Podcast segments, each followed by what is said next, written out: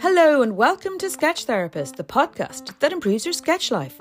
I'm Roisin Cure, and in this week's episode, I do a bit of sketching, a bit of sweating, and a lot of searching, but it all has a happy ending.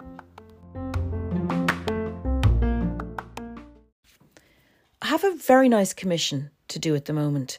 It's for the head honcho of a head organization type of a thing.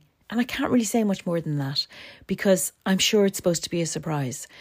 The presentation is coming up soon and I'll be able to tell all then who it's for, what it's of. Well, I can tell you what it's of actually because that's what I'm going to tell you today in this episode of Sketch Therapist, the podcast that improves your sketch life.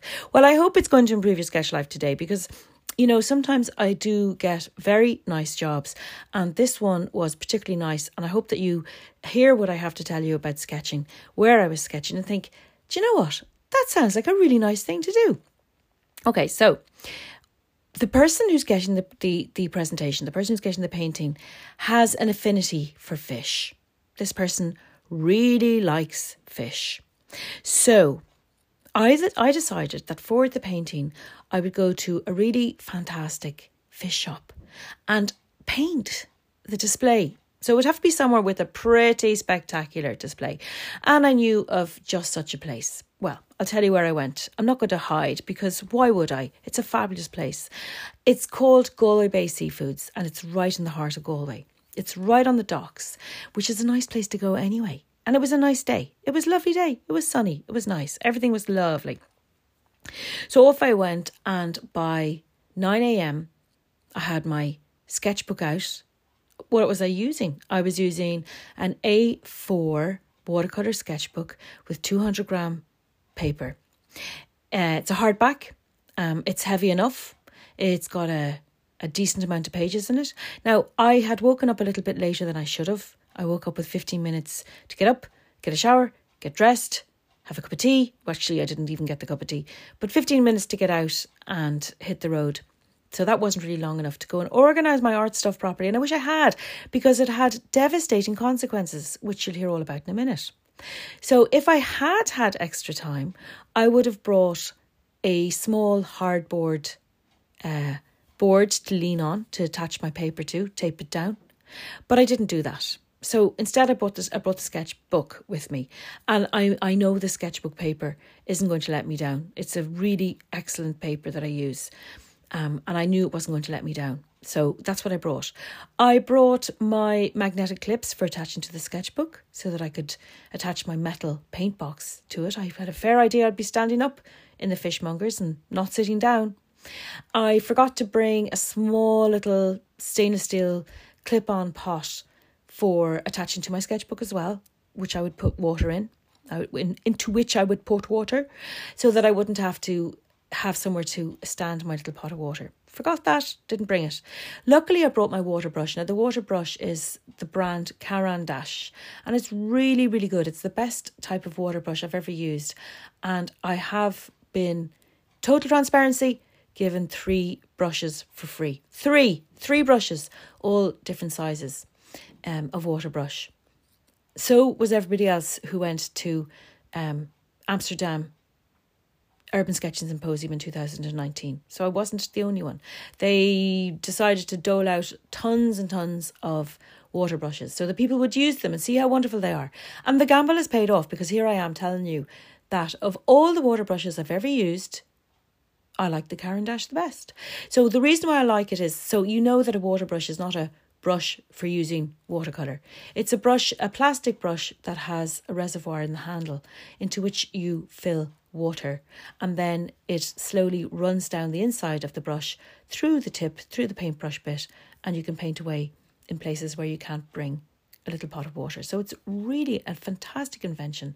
The only thing you have to do is remember to bring a big piece of kitchen paper with you if you're going sketching because Cleaning, changing colours in uh, with a water brush isn't straightforward. You have to squeeze the water through and you have to give it a little wipe on the water brush before you go any further. So, so it's really handy to have a piece of kitchen paper stuffed up maybe your left hand sleeve if you're right handed. That's what I did anyway. And that way you can squeeze there's two squeezy bits in in a Caran d'Ache. This is their genius, you see. You can squeeze the middle bit to squeeze the water through and clean your clean your colour off your brush. So say you're going from yellow to Payne's grey.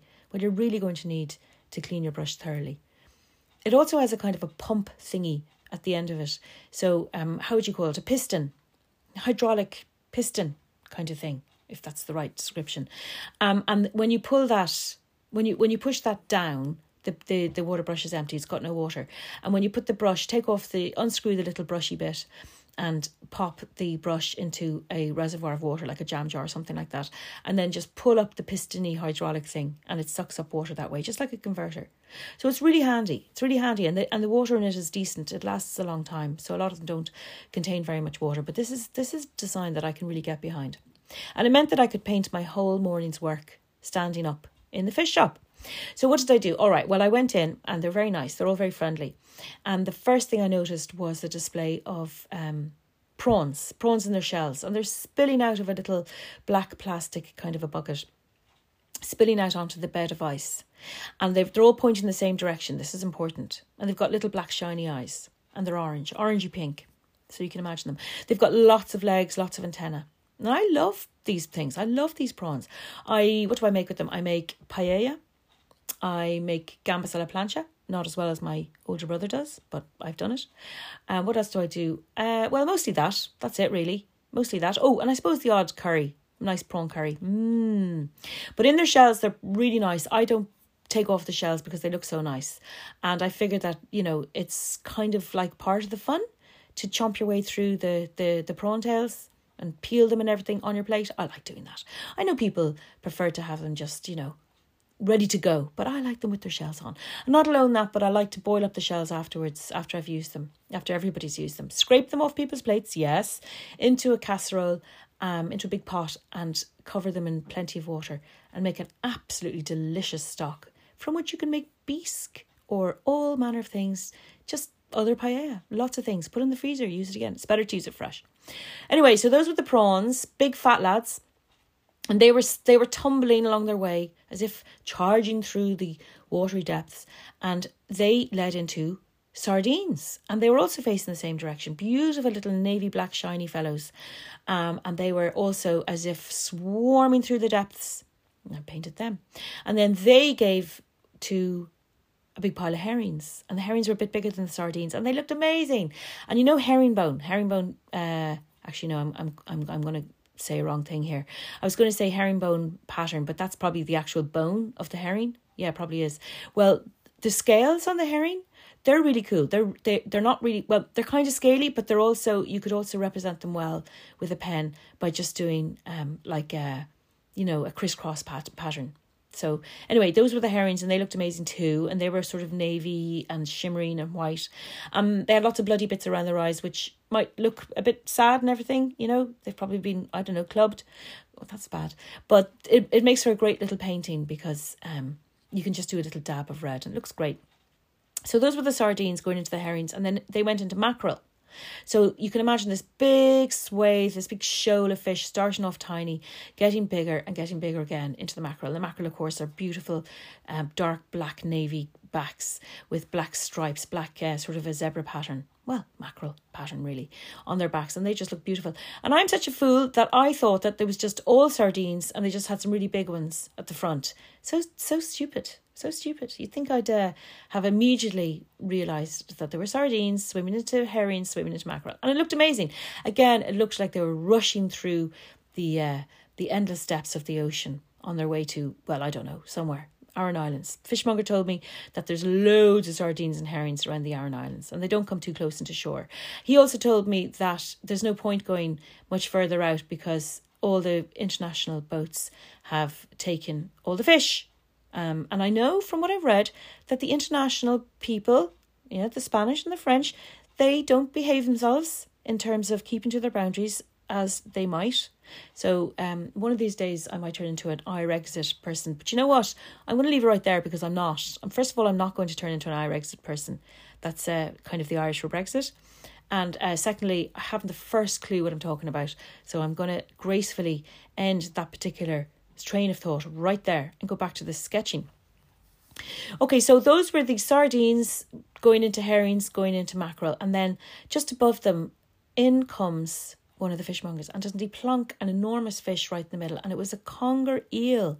It was a beauty. It was a beauty. And he coiled up the conger eel right on the middle of the bed of ice. And the conger eel was so fresh, and it, he coiled it, and it looked just like it, its mouth was open, and it looked just like a snake poised to strike. So my mum would hate it. My mum Cindy cannot abide snakes. She hates them more than anything in the world.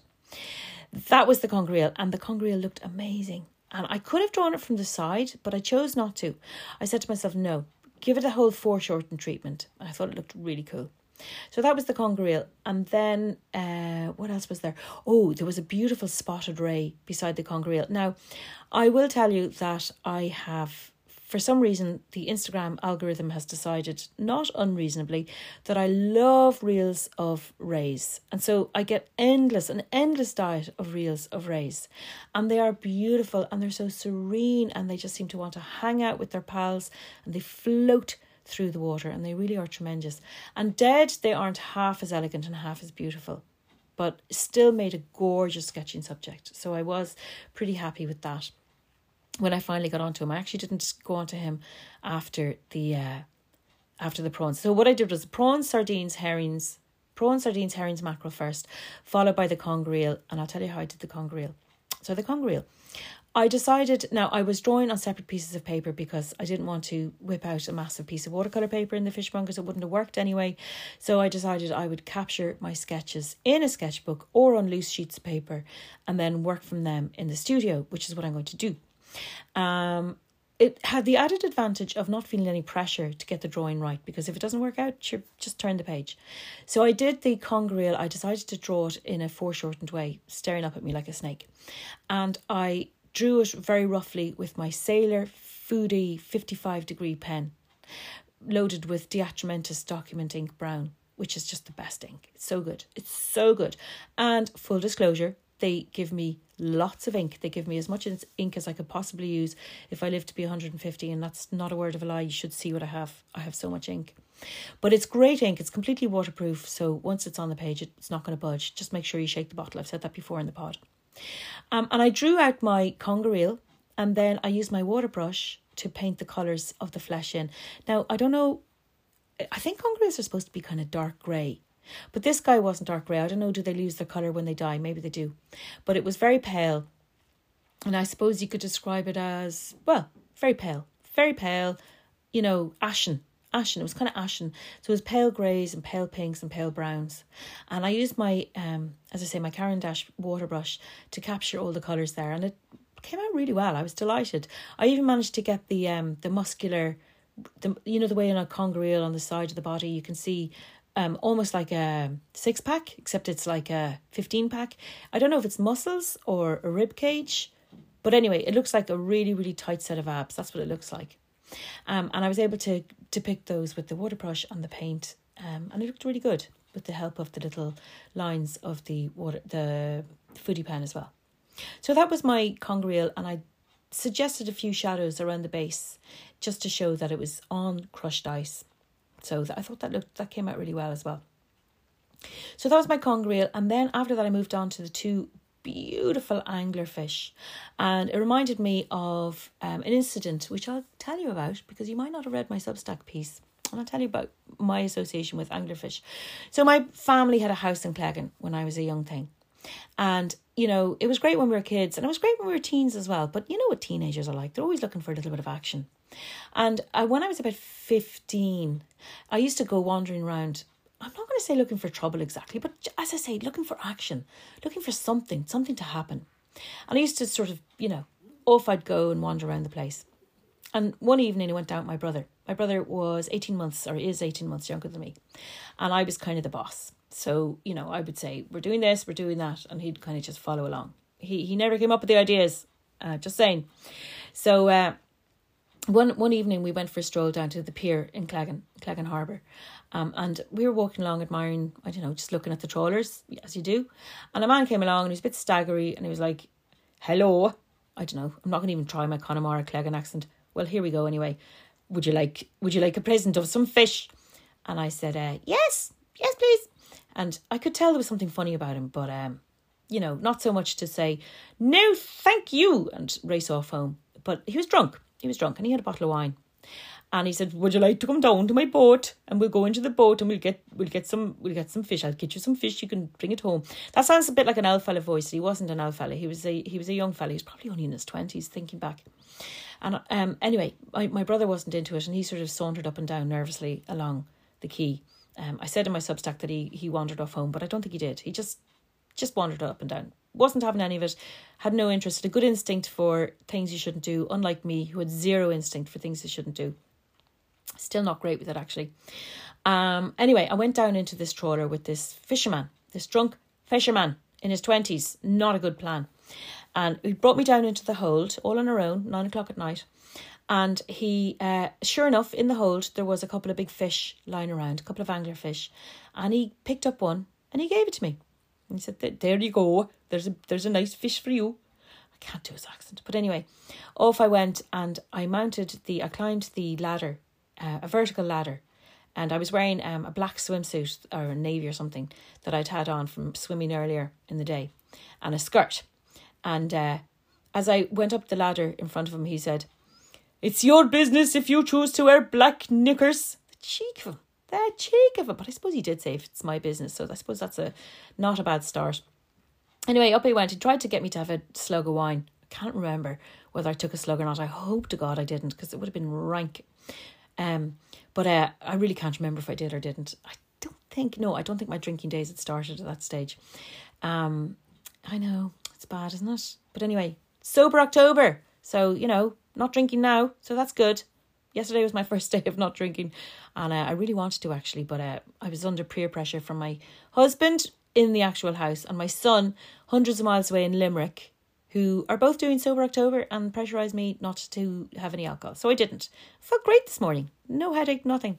Anyway, not that I have headache after a night's meal, but you know, you don't feel 100% if you've had a couple of glasses of wine, which I surely would have if I hadn't been peer pressured into doing sober October.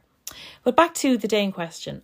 Out I came, wandered back up to the house, thought I was great, had my brother with me, thought I was great handing over a lovely angler fish to my parents. But my radar was all wrong. They were most displeased, most displeased.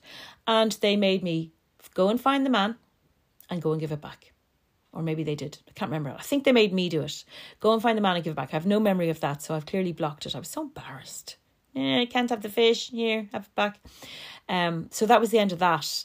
But why was I telling you that? Oh yeah, that was an angler fish, and my dad used to have a trawler, um, that he moored in Cleggan in Cleggan Harbour, and um, I used to love going out with him out into the actual sea. The actual sea was so cool.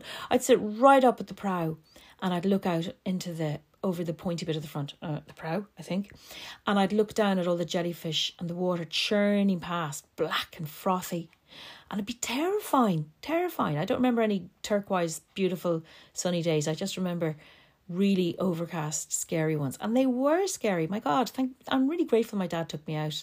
He took uh, my brother Garrett out as well, but not apart from him, just me. I don't remember the others coming out as well. I wonder why I was always out. I loved it. I was fascinated with the the tangle nets. Tangle nets are super cruel, but uh, back in the day, this would have been, I suppose, early eighties probably. But we used to have tangle nets um on that boat, and the men would winch it up, and everybody was wearing oilskins and stuff, and they'd slap the contents onto the desk, the deck of the trawler and there'd be everything in it. And I would watch everything land on the deck. Everything, the crabs, the there was never any lobsters, the crabs, the fish, every type of fish, the poor drowned birds occasionally, the poor drowned shark once.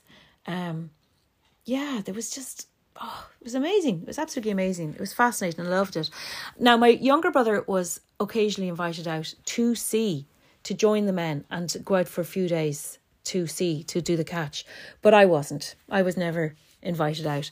It was because I was a girl, I was told, but I think maybe maybe my folks knew better and they were like Roisin can't go. She's uh, she's a liability which I was. There's no doubt about it. I was a liability. And anyway it wasn't that attractive. Once you went into the hold it's really stank. I mean it was gross. It really stank. Stank of diesel and it stank of fish. So I wasn't really too insistent on being brought out to sea which they wouldn't have let me anyway being a girl. So that was that. That was the trawler, and that was my experience with catching fish off the west coast of Galway. Sorry, I forgot to mention, for those of you who don't know, Cleggan is right out on the very, very western tip of uh, Connemara in Galway and uh, on the western coast of Ireland. And the next stop after Cleggan is Inishbofin. And we used to go to Inishbofin the odd time. It was great. I loved those those holidays in Cleggan. They were amazing. They were amazing. We had a beautiful house that had been built by Richard Murphy, the poet, and the house was just stunning. It was the best that the seventies and sixties. It was built in the sixties. It was the best that the sixties could could could offer. It was faced in pink granite or built in pink granite, I don't know. And everything was wood inside, and it was real lodge. There was like a big open fire. God, I can smell the turf now in my mind's eye. And get this, back in the 80s, we had a telephone, but you could only, it was a great big black telephone. But you could only ring the post office. And I think we were Cleggan 20. I think that's what we were. Cleggan 20. That was our phone number. Two digits. God. But it was cool. It was great. It was great. And all day, every day was spent out on the beach. You'd walk up the little green path around the back of the, the house in Cleggan. And the green path would soon turn a bit sandy. Must do it one of these fine days. Must do it again. Actually, I'd probably break my heart with sadness. It's probably lined with houses now. But you'd walk up this little, this little uh, rough green path, and there was no one there. No one there, and the grass was short and green and stubby and studded with wildflowers of every type. Um, the grassy path gave way to those typical small Connemara fields with great big boulders of granite in them. And you'd be in your bare feet and you just run over these granite boulders, bedrock. They weren't boulders. Boulders imply that they're loose. They were, these were bed, bedrock. I should know, I'm a geologist, or used to be. Um, and Oh, it was just heaven. It smells so sweet, the sweet smell of the grass and the and the wildflowers and the short, short grass. And it was never prickly. And then a couple of these fields later, just small little fields, a couple of them later, running through them, you were on the beach. And the beach was again deserted, completely deserted, except for maybe the stray odd stray cow. And the sand was beautiful, pure white, soft, smooth. And then you had the turquoise sea, and that was it that was it. You had freedom, real freedom, real freedom. Now, if it were, if it were me now with my kids, I would be the same. I'd be like, get out, get out, because I did rear my kids that way. My kids did grow up being just hunted out the door and um, being left outside until I felt they looked a bit hungry or wet. Then I'd let them in again. It's the best way to do it. It really is. But uh, anyway, that was Cleggan, and although mm, I'm, I'm kind of going to you know, slightly modify that and say depends on the kid because I was that kid who would find trouble, you know. So some kids are. Um, yeah, yeah. I was always, I was always. Look, that's just my personality. He's always looking for excitement. So there you go. That was Cleggan and uh, loved those days. Oh, and just one last thing. The house came with an annex. So it was like a little studio, an actual studio. Probably was the studio because Richard Murphy was a poet. So he probably used the studio for writing his poetry. And you access the studio through an orchard. I mean, it was idyllic. And the whole property was surrounded by a really high wall. So you were basically in a walled garden.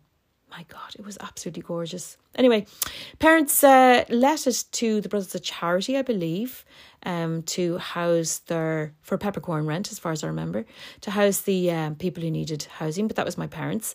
They were a member of um, the Charismatic Renewal back in the 80s, and they very much believed in putting their money where their mouths were when it came to religion. So um, they were they were they're very good people. My parents. They're, I'm very proud, very proud and honoured to call them my parents, and I really am. They're wonderful people, and uh, they really did. They were very, very religious in the 1980s, but they did put their, as I say, their money where their mouths uh, were, and they they they lived their faith, and they um they you know they really were big on the old helping those who needed help.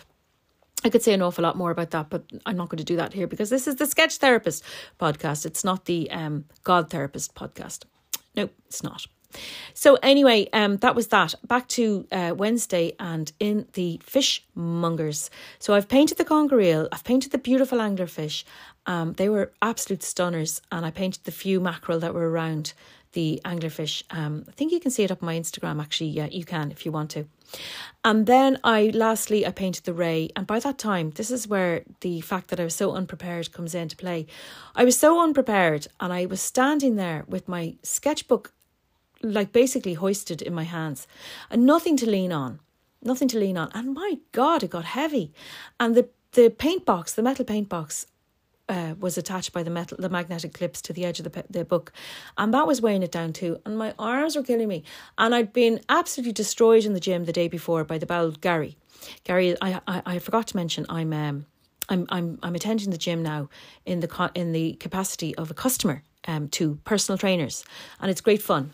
Um, I'll tell you more about that in a minute but anyway, Gary was my PT on Tuesday, and he he made me take lift higher weights than normal. You know the ones where you're lying on your tummy and you lift up the elbows at the sides, and you have to lift weights. Well, normally I do. I know, don't laugh. Seven and a half kilos, but Gary um sneaked it up to nine kilos. So my arms are really tired, and here I was being faced with holding the sketchbook with the said wasted, useless arms, and I was wrecked, and my back was killing me, and I was really, really fed up. I'd started sketching at nine in the morning and I finished at twelve thirty.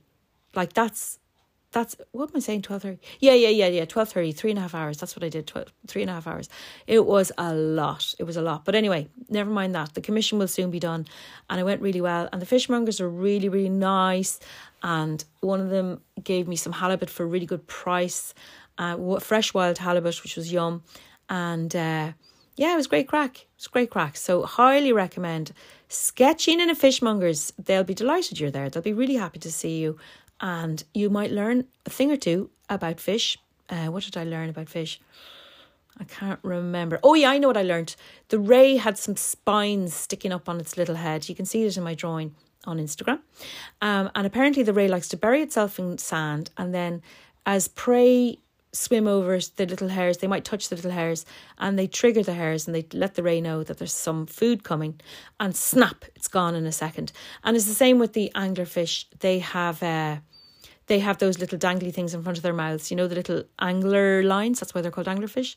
And they have those little fishing lines. And in the deep, deep, dark ocean, which is where they hang out, um, if a fish bumps into Can you just imagine it? Now I bumped into it. What was that? What was that? What was that in the dark? Oh my God. Oh my God. And then that's the last thought they have in their mind because then they get eaten by the anglerfish. So that was really cool. And just the last thing about the mackerel, I read somewhere that mackerel have got the speckledy pattern on top so that birds from flying above looking for mackerel to eat can't see them. They're camouflaged against the sea, all dark blue like the sea surface. And they're white in their belly so that the fish underneath or the predators underneath can't see them against the sky. So there you go. I thought that was really cool. Um, used to catch loads of mackerel in Cleggan with my dad. We used to be going along in our little rowing boat with a okay, it had a motor on it, and we'd have a line out the back, and um, there'd be loads of hooks along the line, and you'd catch tons of mackerel. Ah, happy days, happy days. So there you go. That's that's my uh, experience on Wednesday in the fishmongers, and I hope you liked it.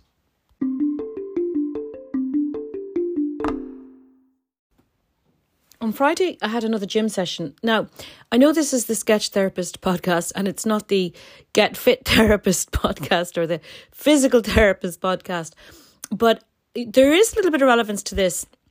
And because I want to tell you why I think uh, this whole thing of going to the gym and getting yourself into, I don't know, some kind of improved situation physically and mentally, of course, I think it's just such a good good idea. Okay, so I've been going for what, I don't know, maybe a month and a half, something like that, month, month and a half. And I have bought a number of sessions with a physical uh, trainer. Hang on, personal trainer. Sorry, you think I get the terminology right from the from the get go. Personal trainer, PT from here on in, and I've got, had different different lads week on week, and they're all been they've all been very different, very unique personalities, and they've all had um, they've all had their own their own style and I really love being with them because, um, well, it's just really, really nice to be looked after by someone. It's it's a lovely thing, especially for a woman, especially for a woman who has kids, because we are so used to doing the looking after. Um, and it's just really, really nice. And they're young and they're full of enthusiasm Um, they they they they look lovely, but then you know people fit, fit people always look lovely. It's nothing to do with being young. And uh, anyway, I was telling the husband, Marcel, all about how much I'm enjoying it and I love hanging out with these uh, young, fabulous young men when I'm at the gym. And you might think, well, what are you doing telling your husband that? Well, that's, you know, we're okay like that. We're, well, I so I thought. But I did wonder, I did wonder if I was going a bit far. and uh, sure enough, he uh, he said, uh, he said, so, so it's just, it's all about sex then. And I said, no, no, no, it's not like that. I said, it's not like that at all. It's, it's just a real pleasure for a woman to be uh, in the hands, obviously, I don't mean in the hands, in the hands of young men who are there to look after her and to, um, you know, improve her health and so on. But I was struggling and it still sounded kind of bad, you know, because it was uh, central to this was the fact that they're they're young and men but it's not about sex obviously it's not nothing nothing to do with that whatsoever it's far from it um, I'm not going to say it's just because you're, you know, a sweaty mess with your hair sticking out everywhere. It's nothing to do with that either. It's just not about that. So then I had a genius uh, analogy. I was able to say it to him. I said, "Look, Marcel, you know the way, like traditionally, like fellas in companies have had female secretaries. And they love having female secretaries because they're being looked after by them. They're uh, having their wife's birthday present chosen for them again traditionally. They're choosing their tie for them. They're making them nice cups of coffee exactly how they like it. They're just taking care of them. I said that's a man woman thing. I said you know uh, obviously, there are exceptions, but that is definitely a man woman thing. Um, and I said, and it's the same here. It's it's definitely a male female thing. And I said, it's it's nothing to do with sex, but it's to do with that's how the world goes around. It's it's interaction between men and women, and it's wonderful. It's absolutely wonderful. Super positive, super wonderful. It's win win for everybody. For them, it's their job. For me, I get loads out of it, and it's a win win situation. But I still wondered, hmm, have I gone too far here? And he said, uh, he said, look, just bring me a cup of tea, and we'll we'll we'll forget all about it. so I brought him a cup of tea and we moved on and we're very very happy.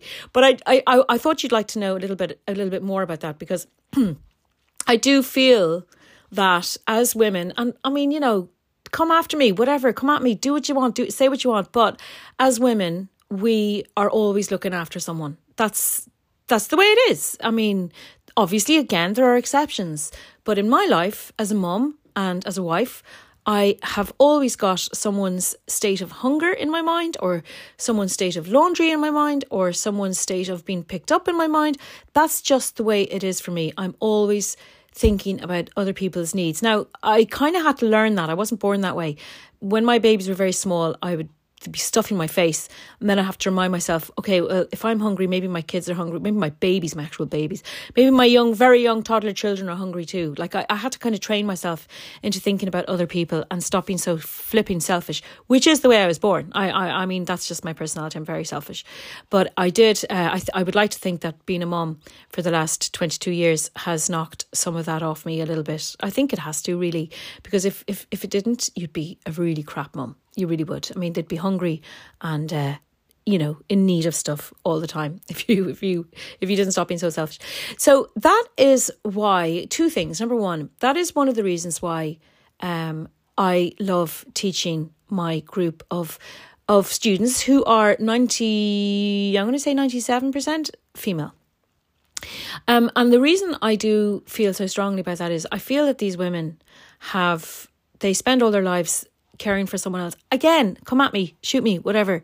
But they do. Um, they uh, and, and and I know that men do that as well. Obviously, they you know go ho- go out and bring home the bacon. And I also know that I'm talking in very traditional roles here. But again, I don't care. That's just um, that's what I'm saying. I don't care. I'm not going to do the whole PC thing here. I'm just not. Sorry. Um, uh, and I feel like what I want to do is say to these these these women, by and large, they're women. I want to say, look, do you know what? This is for you. This is not expensive. It's for you and you alone. It's your time. It's it's it's time that you're spending on you. Um, and it's it's 90 minutes and it's great. I'm talking about my classes now and I suppose my workshops as well, which are a bit more involved, where they actually get on a plane and actually come over and join in a workshop or a train or a bus or a car, whatever. But they actually physically come and join me for a few days at a time. But I really like the idea that I'm saying to a woman, it's my turn to look after you now. That's what I do. That's what I do as a teacher. I look after them, and it's not just uh, something I do as part of my job. It's it's a real pleasure for me, and I'm going to even raise that a little bit and say it's a privilege for me because I feel like to look after someone is a privilege, it's a special thing. It's a special thing to be allowed to look after someone, and especially in a way that's so easy for me. It, it requires very little effort on my part. People say, my students say, "Oh my God, you give so much," but really, I it's it it's it's easy for me. It's easy for me. I'm really I'm I'm not putting myself out in a huge way. So uh, don't be going thinking I'm a saint or a martyr. I'm not. I'm not. Not at all. Not at all. As I mentioned, the whole selfish thing earlier. That's that is me. But I love the fact that I can give a little bit to the people who come to my class in the same way as um, as these guys give to the people who come to them um, to be to be made fitter. Do you know what? I don't think I've seen any fellas on the receiving end of a a PT. I must look out for that actually. Um, being looked after by a by a personal trainer. But um, anyway, so I I if you're in any way wondering if you're considering getting yourself a personal trainer, if you're considering going to the gym, I would say listen, it's best money you'll spend. It really is because it's okay. It's horrible. Like many times, I've felt like throwing up because you know, well, actually twice. And the second time, I just gave up. I said, "No, can't do this." So that was a bit pathetic. It was a bit pathetic. I felt, I felt bad though. I, I, I thought I was going to throw up, and the trainer said, "So throw up." He says, "Go on ahead, throw up." And I was like, "Oh, oh okay." But really, you, they do push you to your limits, and um, they make you put, they make you lift weights until you can't do any more, which is brilliant. That's what you should be doing. Um, but it's just really nice to spend time and I mean, the money is relevant. If you can afford it, it's, you know, it's great. But the, the to take that time to make that effort to throw your stuff in a bag, um, you know, you go and find a nice towel, go and get your kids sorted out. It takes a little bit of effort driving there, spending the time, but it's well, well worth it. Um, and I'll tell you who the guys are. They're Hustle Gym in Doughiska um, stroke Ballybrit. Um, and they're they're just they're they're terrific guys. They're they're really really lovely. I said to the the guy I was with the other day on Friday. He's the manager of the place. And I said, um, I said, you know what your secret weapon is? I said, your guys are so nice. They're so nice. And they are. They're just lovely. They're really, really lovely guys. So, um, wherever you are, if you're considering it, I know you might say, oh, gym's a waste of time. My husband Marcel said to me, he said, I think it, the gym is sort of a symptom of a malaise. And I was like, I know, I understand. None of us are doing any physical labour, but uh, sure, who wants to do that? That's even worse. You have to do it yourself with nobody cheering you on and counting you down. Imagine people in the field, you have only five more rows of potatoes to go. Come on, you can do it. Come on, come on, come on. You're doing great. Good job. no, don't want to do that. Anybody who just looks at my garden will know that I quite clearly am not interested in, in manual labour for uh, for that kind of thing, which is a pity because my garden could be very nice if I put the effort in. So there you go. That's what happened in the gym on Friday, and that's the whole reason why I'm really enjoying going to the gym. Now, I'm certainly not looking any different. Um, I feel no, I feel good. I, I'm not going to lie. I, I feel good. I don't feel anything particularly different. Um, twice a week for about a month and a half. It's not very much really, but uh, but I love it and it's good for me, and I recommend it. So yeah.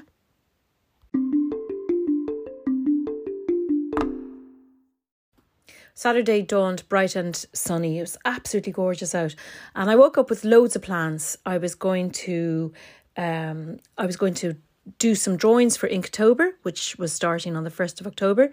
Um, I was going to do a nice drawing for International Coffee Day because I, you know, big into coffee, big coffee drinker. And I thought it'd be really cool to do some nice sort of fun, whimsical drawings. However, I suppose, as I say, if you want to make God laugh, make plans. Um, and things didn't turn out that way. And I did have plenty of time in the morning, but I it wasn't that I was just messing about. It was that I had a lot of things to do. I had to go down and pick up some oysters and some mussels and some clams, which are going to be worked into my painting that I was mentioning earlier, the commission that I have to do.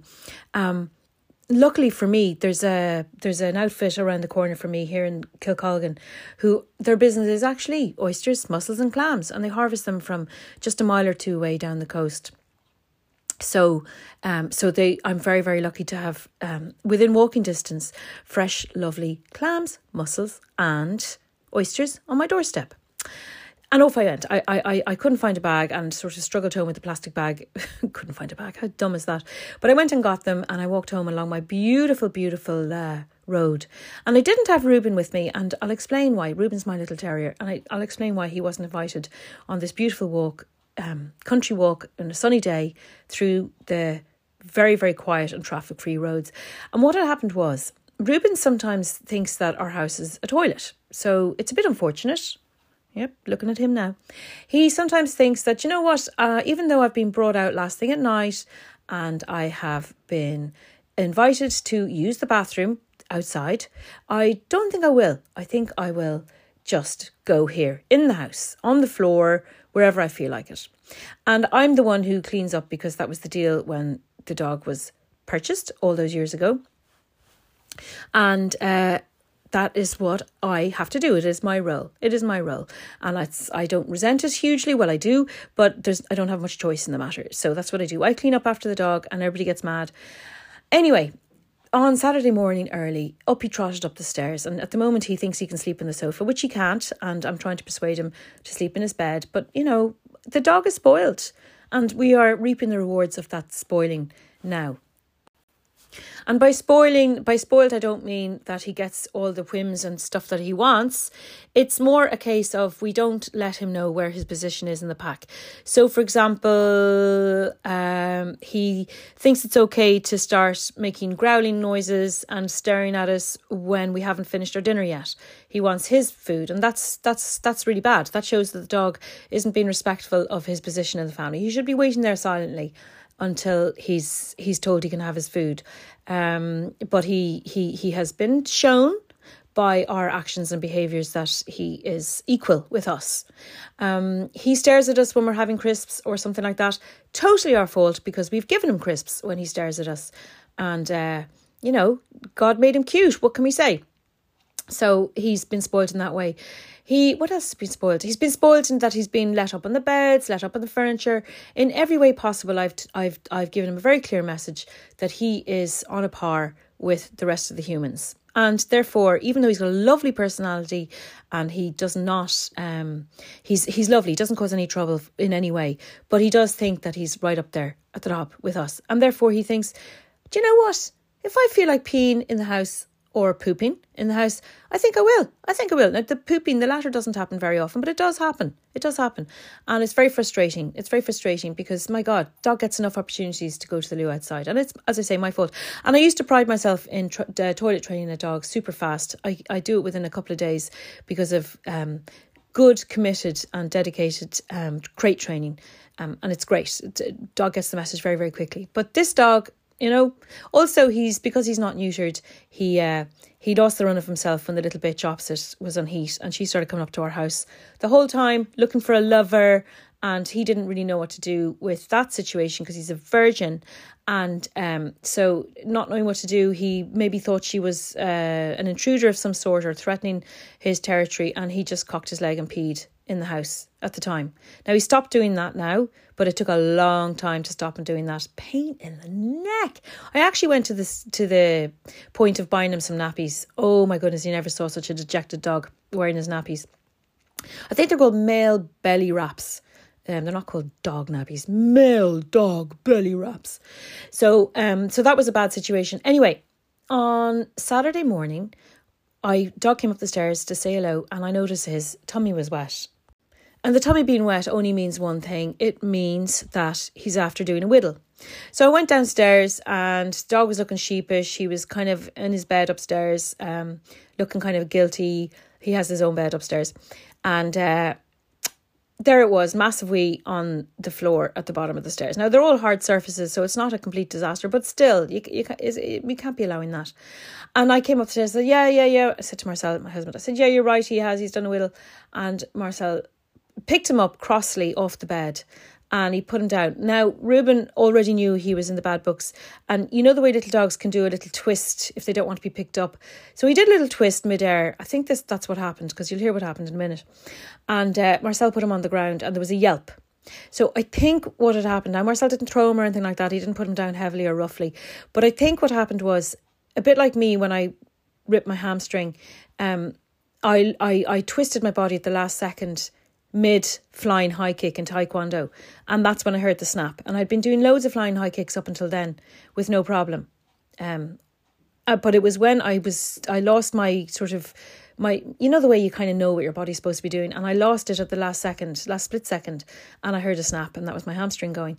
But I with Reuben I don't know maybe he's maybe he's ripped his hamstring. God that'd be bad wouldn't it but uh, I think anyway he yelped and I said what did you do Marcel he said I didn't do anything um, I said did you stand on him no because the dog's very small he said no I didn't stand on him so uh, anyway didn't think much of it and then I went out to the studio um, and Reuben started barking, running after a bird, and suddenly he started yelping in pain.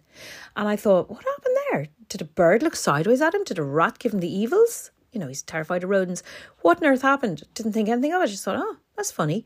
So um, I rang the vet, and uh, he, he did it again inside the house. He jumped off the sofa or something and yelped again. So I rang the vet. I said, listen, dog has got some kind of a problem can you advise? And she said, Look, did he recently jump off a bed? Did he jump off some high furniture? Did anything like that happen? And I said, No, because I'd forgotten about that morning. I'd forgot about the morning when, you know, he'd been put down on the floor. Not roughly or badly or anything. And I, I didn't mention that. But she said, Look, a dog can get a sprain just as just as easy as a human or not as easily, but they can hurt themselves just just like we can. She said, just keep him quiet. Don't let him go out for a walk because I was planning to go and get my oysters at that stage. Don't bring him with you on your walk, she said. Just keep him nice and still and quiet. So I said, okay, cool. And she said, ring me on Monday if he hasn't made an improvement. I said, Grant, thanks a million. That's what I'll do. Thank you very much. They're great vets, actually, Oran Vets and Oranmore. They're really, really good. Highly recommend them. That was Fiona. She was brilliant. Thanks, Fiona. So, um, anyway, a couple of more yelps thought, okay, this isn't great. So I brought him out to the back garden when I was going to my studio. This time it was about, it was just after midday. I'd been to get the oysters, I'd come back, and my class was due to start at two. And it, so it was about quarter past midday, and uh, I wanted to do a few things in the studio before I settled into class, get a few things ready. And um, I, I thought I'll just get Reuben to walk beside me. I didn't think to put him on a lead or anything like that. But he stayed beside me for a second, and then he ran into the the lawn and being a little hairy Jack Russell, he's very fast on his feet and in he he ran into the lawn. We have a big lawn, just to put it in context, we have an acre here, um, and most of that is is is lawn in the back. And he ran out and started yelping like mad, and I called him and I ran up to get him. And I could hear him yelping, but he disappeared. And I looked for him. I called him, called him, called him, nothing. Um, it was really strange. Now our, our garden is is as I say, it's quite big and it's completely surrounded by a hedge and a wall on one side, bramble hedge, and uh, a thick copse of trees completely lining the the the, the site on the uh, on the other side. And then the back is also got is also lined with trees. So you can't see the fields around our house. You can if you peek over the wall at one point on the hedge side, but mo- for the most part, it's just thick, thick, thick, thick trees, and you can just about see over the over the fence in the winter, but not really, you know, when they've lost all their tree their leaves. So that'll give you an idea. It's very, very thick and dense. Um we planted the trees, Marcel planted the trees maybe 22 years ago, 20 years ago, something like that. And they've grown up quite a lot in that time. Um, anyway, I started looking for the dog, couldn't find him anywhere, and I called Livy and her boyfriend um, Arthur out to help me find the dog. And out they came, and to cut a long story short, we Searched for the dog for an hour and a half. N- couldn't find him. I went deep into the into the woods around the garden. Um, got completely scratched up by brambles. I hate brambles. They just they just get everywhere. Um, they have formed a kind of a spider web of brambly thorns between all the trees. So um, it's terrible. And I was, I suppose I had adrenaline because I was really fighting my way through the trees. I didn't care about springing back branches, you know, just was fighting my way through. Now today my fingertips are an absolute mine of thorns. My fingertips, they're full of horrible black thorns and I can't get them out. So my fingertips are in absolute agony at the moment. Well, I wouldn't say agony, but they're sore. They're very sore. And I was wearing my uh, my teaching clothes, which is consists of um a good strong pair of canvas pants covered in pockets and uh, a sweatshirt. So I didn't get snagged anywhere in, in, in my clothes, but I was getting covered in thorns and scratches and oh, horrible. Couldn't couldn't find Reuben, and I wondered had he curled up under the trees somewhere and was saying nothing. So I was really trying to scout every square inch, as you can imagine. There's a kind of a small little gap between the trees, which is now full of brambles, but you can just about make your way from one end to the other if you don't mind getting scraped in the face. It's a bit Sleeping Beauty-ish now. It's a bit bad, but uh, Anyway, couldn't find him on the on the on, on the in the garden, and then we went onto the road, drove up and down the road for miles. Well, I don't know about miles, but a couple of miles because I wondered had he been so spooked by the yelps of pain that he had, had he run, had he just run, you know, like Egypt dogs do during a thunderstorm when they just get terrified. So I wondered if that that was it. Went into the field opposite, which they're looking for planning permission at the moment. So it was full of percolation holes to do percolation tests, holes in the ground, um, with water at the bottom of them. So I checked them. Maybe it got stuck in one of them and couldn't get out.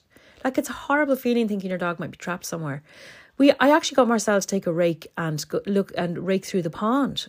We've got a couple of ponds that are very deep and uh, you know could easily like drown a little dog. I mean, I couldn't envisage a scenario where he'd just fallen in and drowned because he's a little dog and he hates swimming, but he can swim. But still, I needed to know if there was a little body in the pond.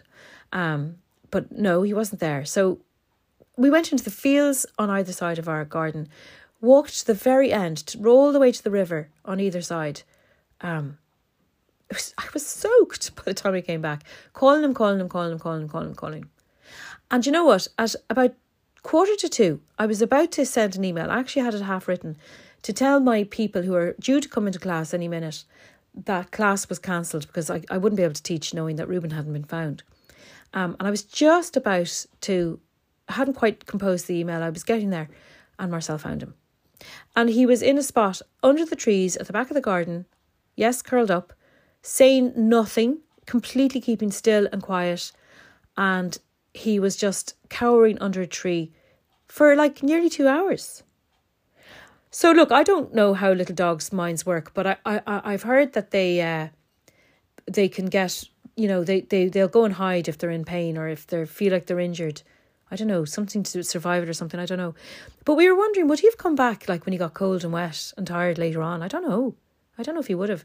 So now he's on complete curfew, complete um, house arrest. He doesn't have one of those bracelets on, but he does have a, a collar, which he never wears. He's we never keep him in a collar, but he does have one now and uh, he is only allowed out for pees um, when he's on the end of the lead. And then I let him out for a, a pee on the lead last thing at night, and he passed loads of blood, fresh blood.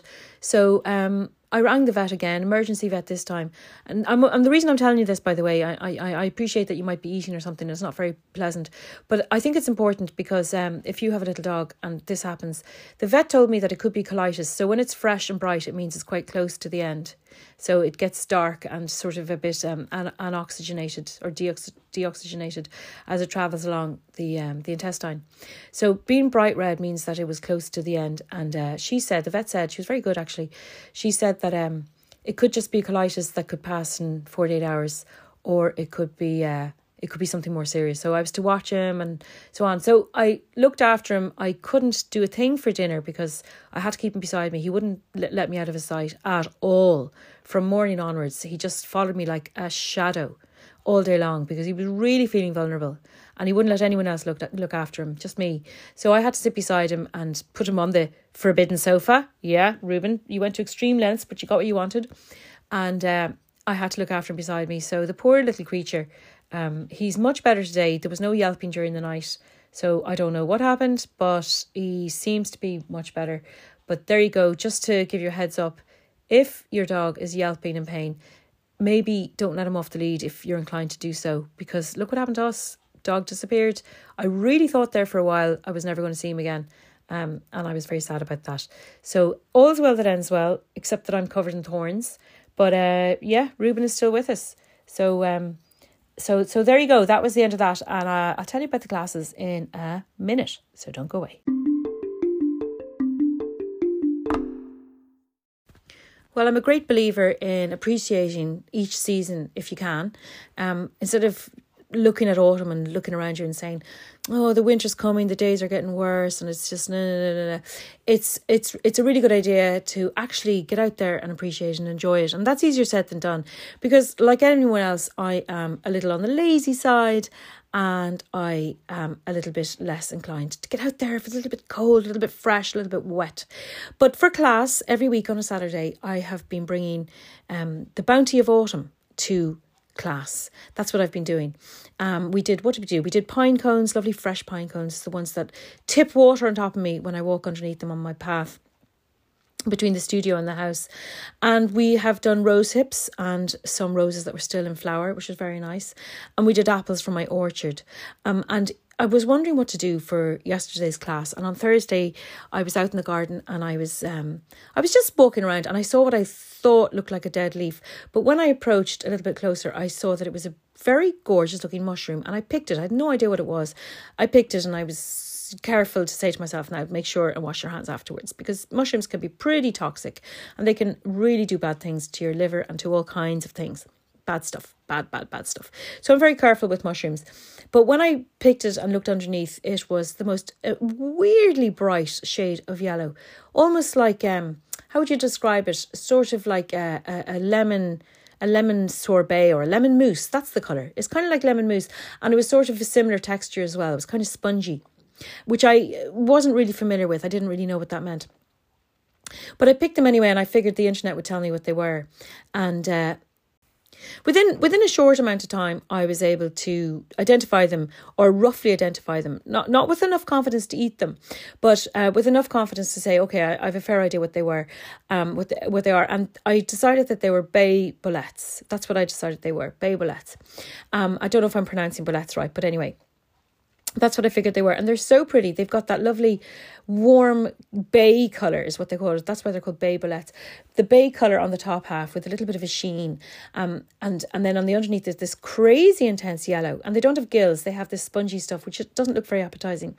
And I wasn't sure whether I could eat them or not. That was my first thought. Can these be eaten or will I come a cropper. And I've I read somewhere once that 20 people in France die every year from eating mushrooms that they've got wrong, that they've misidentified. Um, but then I think, okay, 20 people is very sad. Um, and there's probably many, many, many hundreds who get very sick from eating the wrong types of mushrooms. But what about the hundreds of thousands of French people who are out foraging every year? Well, I don't know if it's hundreds of thousands, but I'd, I'd say it's thousands anyway, who are foraging in the autumn. And isn't there something in France that all pharmacists have to be able to identify um, whatever mushroom you bring into them?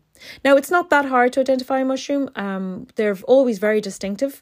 I did mycology in uh, in university. I did botany to second year level, and I really loved botany. I really loved it. And uh, I remember one time I was always a bit, I don't know, stroppy is the wrong word. I wasn't stroppy, but I was a bit brazen when I was in uni. Um, cocky, cocky. There's a, there's another word, cocky, um, and uh, probably a little bit ill mannered as well. And I remember in um class with uh, was it Tom O'Connor? No, it wasn't Tom O'Connor. I can't remember his name. Um, anyway, it, I think O'Connor was a surname, but I was up the very, very front row um, because I always like to sit in the front row of anything if I can. And I was sitting there with, would you believe, sewing a hat under the desk. And um, I, I was going through a phase of making these lovely warm hats with a peak and with like earmuffs. And I'd managed to get a load of scraps of fur off a furriers in uh, Dublin on Grafton Street. He gave me a whole bag of scraps, which I felt really guilty about. But anyway, he gave me a big bag of scraps and I, I, I, I, I sewed them onto the inside of the ear flaps. And sewing is a funny thing. You just can't stop sewing until you're finished. That's for me anyway. I can't put it down until I'm finished. Um, I suppose like lots of projects. Anyway, I was in the front uh, row of the uh, of the botany lab and I was sitting sewing my bot my hat under the desk, and uh, the professor said, uh, "Excuse me, uh, do you uh, bring your uh, what are you doing there?" And I said, "Um, I, I'm sewing." And he said, uh, "So, can I just ask you, do you bring your botany to your sewing class?"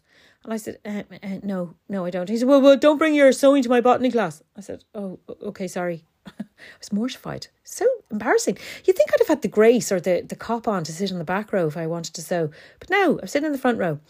Um, same same professor actually was smoking in class one time. I really was but a bit uh, cocky. And I said, Excuse me, would you uh, put that out, please? And he said, I will. And he put it out. And uh, one of the one of the other teachers actually was the mycology lecturer bringing us back to mycology she was really cool and uh, uh, professor curran was her name and one time we fell into step going into college, and she said, Is it true that you told uh, Professor O'Connor to put a cigarette out in class? I said, Yeah, yeah, I did. And she said, She just started laughing. She said, Fair play to you. But I just used to have this thing. I used to see red when, um, when, when, when, when, when people would smoke in class. I used to go mad. And none of the other people who were very young and just out of school, they'd never have the guts to tell someone, would you put that out? But I always did because I just used to go mad. One time I was in another class and um, the lecturer was called Pete Smith. Yeah, that's right, Pete. And uh, Pete was uh, smoking away. And I said, uh, Would you mind putting that out? And he said, Yes, I would mind. and uh, one of the people at the table when I was telling the story the other night said, uh, they said, uh, what, what area botany was, was he teaching? And quick as a flash, my son Paddy said, tobacco. but uh, anyway, so yeah, I, I, I am I am not unknown to tell people to stop smoking. And you know what the worst thing was? I was a smoker at the time, but there was something about people smoking in a place where I personally didn't want to be smelling smoke, breathing it in, and I'd just say, "Put that out," and they'd go, "Yeah, okay," or they'd say, "No, I won't." But uh, that was me. That was me. So back to painting the bay boletes. They were really gorgeous, and I picked a load of them, and they were really beautiful. They were covered in bits of um, bits of dead leaves and the leaves are really pretty because they they've lost most of their structure. The leaves have sort of beginning to dis- disintegrate and the the tops of the mushrooms are a bit slimy and they're a bit sticky. So the the the the, the leaves are stuck fast and as are the blades of grass and the bits of soil and all that stuff they're everything's stuck on them. And you can peel them off if you want you can pull them off but you'll you'll rip off the skin while you're at it as well. So just leave them alone. And that's what I did. I brought them into the studio, plonked them on a piece of white paper, and I got to it. And I used the technique that I've been using so often in class, where I uh, where I use a watercolor brush first and just just just rough out the shape of the of the mushrooms.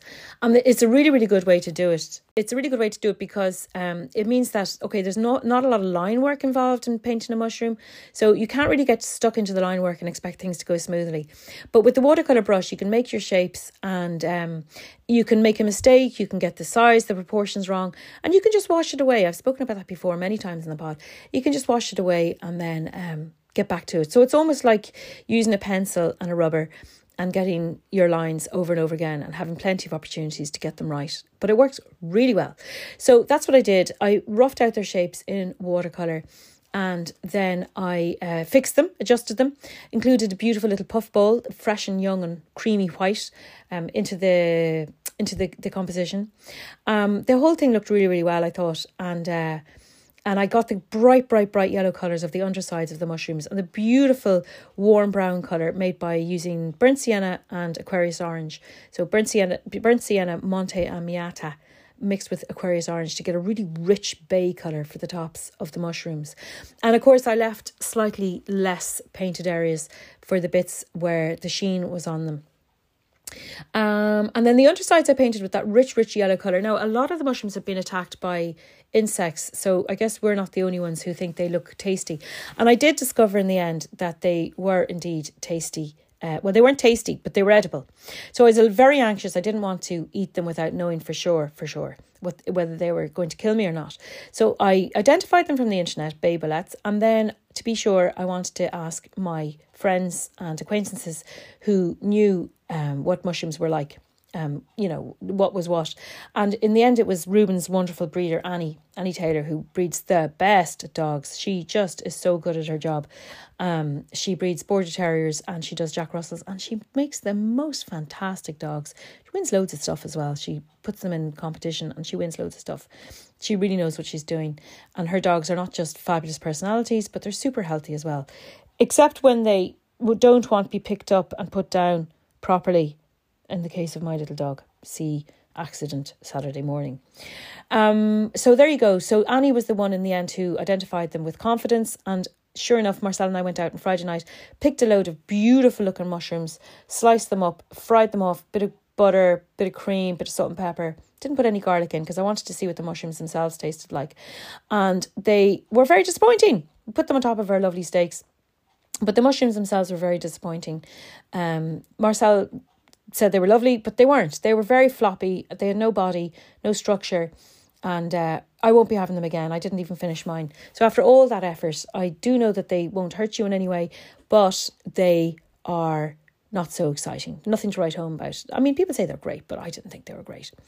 But anyway, so that was it. And then once I had put the watercolor down, I went over the shapes um, with a brown ink in my Fude pen and I I picked out lots of texture with the skinny side of the pen, and I picked out the nice striated um, kind of skin that covers the the the, the stems.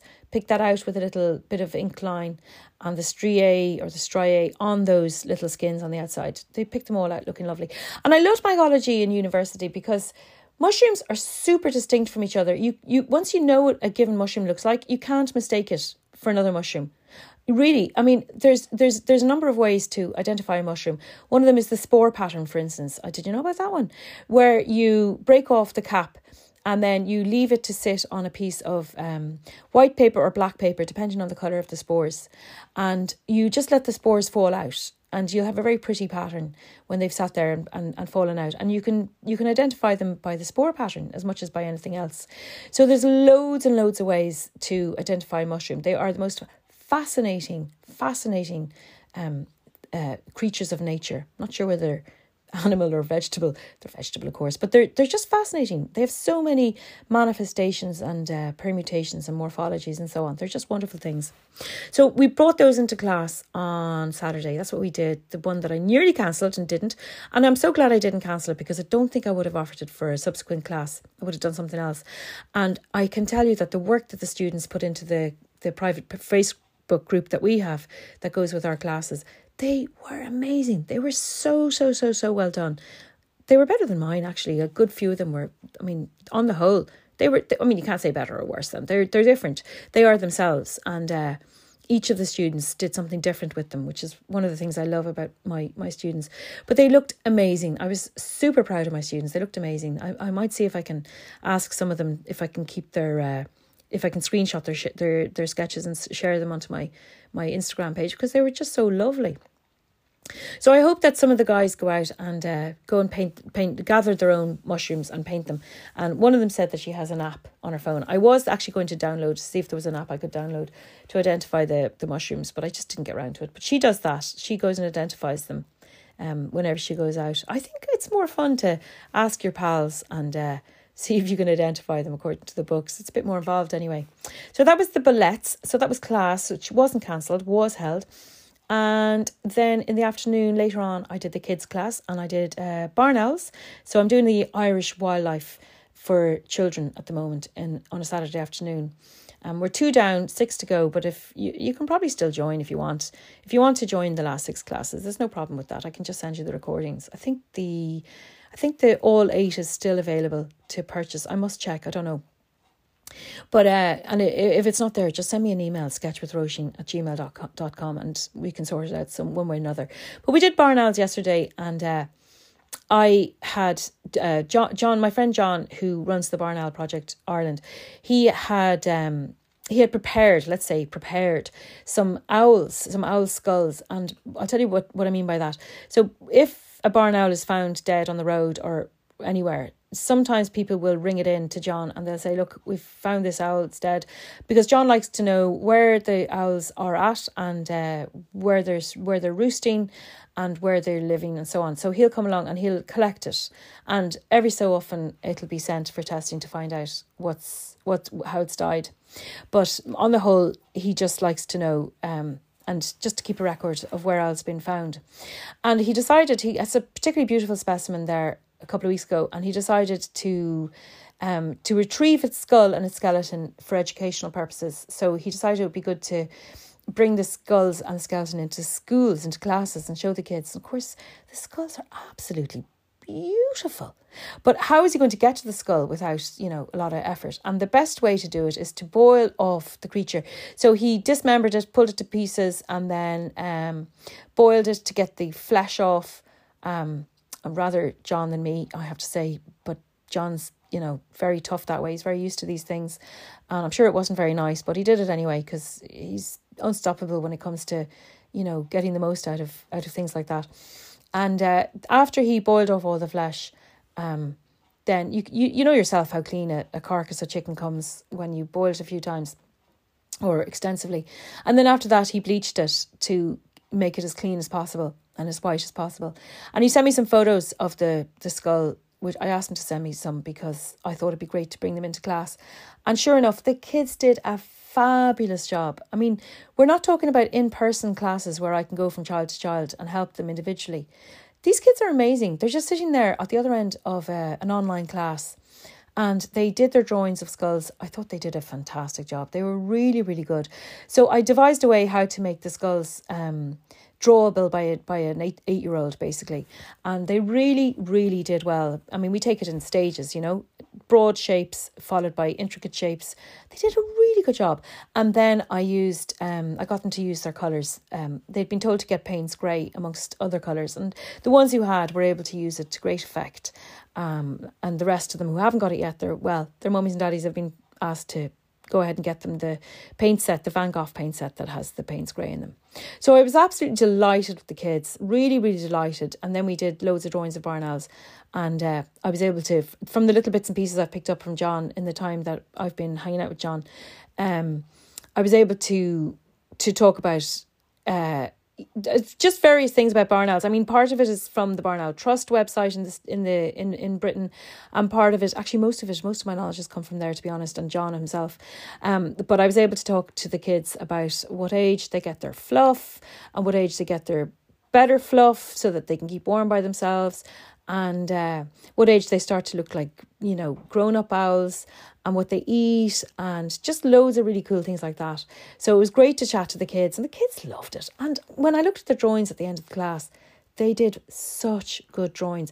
The last drawing they did was um, a juvenile owl, real fluffy, and they love doing that with the big talons and the toes with the big, big, long, scary, scary nails for catching rats and pulling them to pieces. And uh, then they did a they did an adult owl as well with a rat in its beak, and their drawings of rats were only gorgeous. So I was delighted to have that class, and I was delighted John was able to send me some photos of his beautiful um, owl skulls that he's barn owl skulls, and he's also very kindly offered to get me one. So yeah, I'm very excited about that. Um, delighted. John's very good that way, and. Uh, hopefully I'm going to be able to do some drawings from life, well, from death, but you know what I mean, still lifes of the um of the barn owl skulls. Can't wait. So we'll do that in class. Um, just one quick thing about the uh the ident- identifying the mushrooms. Um, my daughter Livy's boyfriend is Latvian. Arthur's his name, and uh, his dad is uh, his dad Roman says he knows all about identifying mushrooms. So uh, I was delighted. I said, Arthur, throw him a text there and uh, we'll we'll get the definitive word on whether they're safe to eat or not. I knew Marcel would get all macho about it, like, why do we have to ask some some of the like fellas hate to ask another fella for anything. And uh, Marcel did his funny voice. He said he said it's tantamount to saying, Help me. But I don't care. sure, I'll accept all the help I can get. So Arthur threw his dad a text uh, with, with along with the photo to say, Dad, can you identify what these are? And Dad was in a meeting. Roman was in a meeting and he couldn't help Arthur at the time. So uh, Marcel said to me in the kitchen, he said, uh, Roman's really going to regret not taking the call when um, when Arthur's dead. but Arthur sensibly, probably very sensibly, decided he wasn't going to have the mushrooms after all. And uh, so uh, so then when, when when when Roman did get back to Arthur, it turned out he didn't recognise them. Maybe they don't have them in Latvia, I don't know. But uh, so there you go. Not very nice mushrooms. Don't bother. Just don't bother. Paint them by all means. You can buy the glass if you want. Uh, not sure if it's up on my website yet, but it will be soon if it's not there. And uh, and yeah, just get out there and get get picking, get foraging, um, and get enjoying, get enjoying the autumn. Um, while while we have it, because it's beautiful.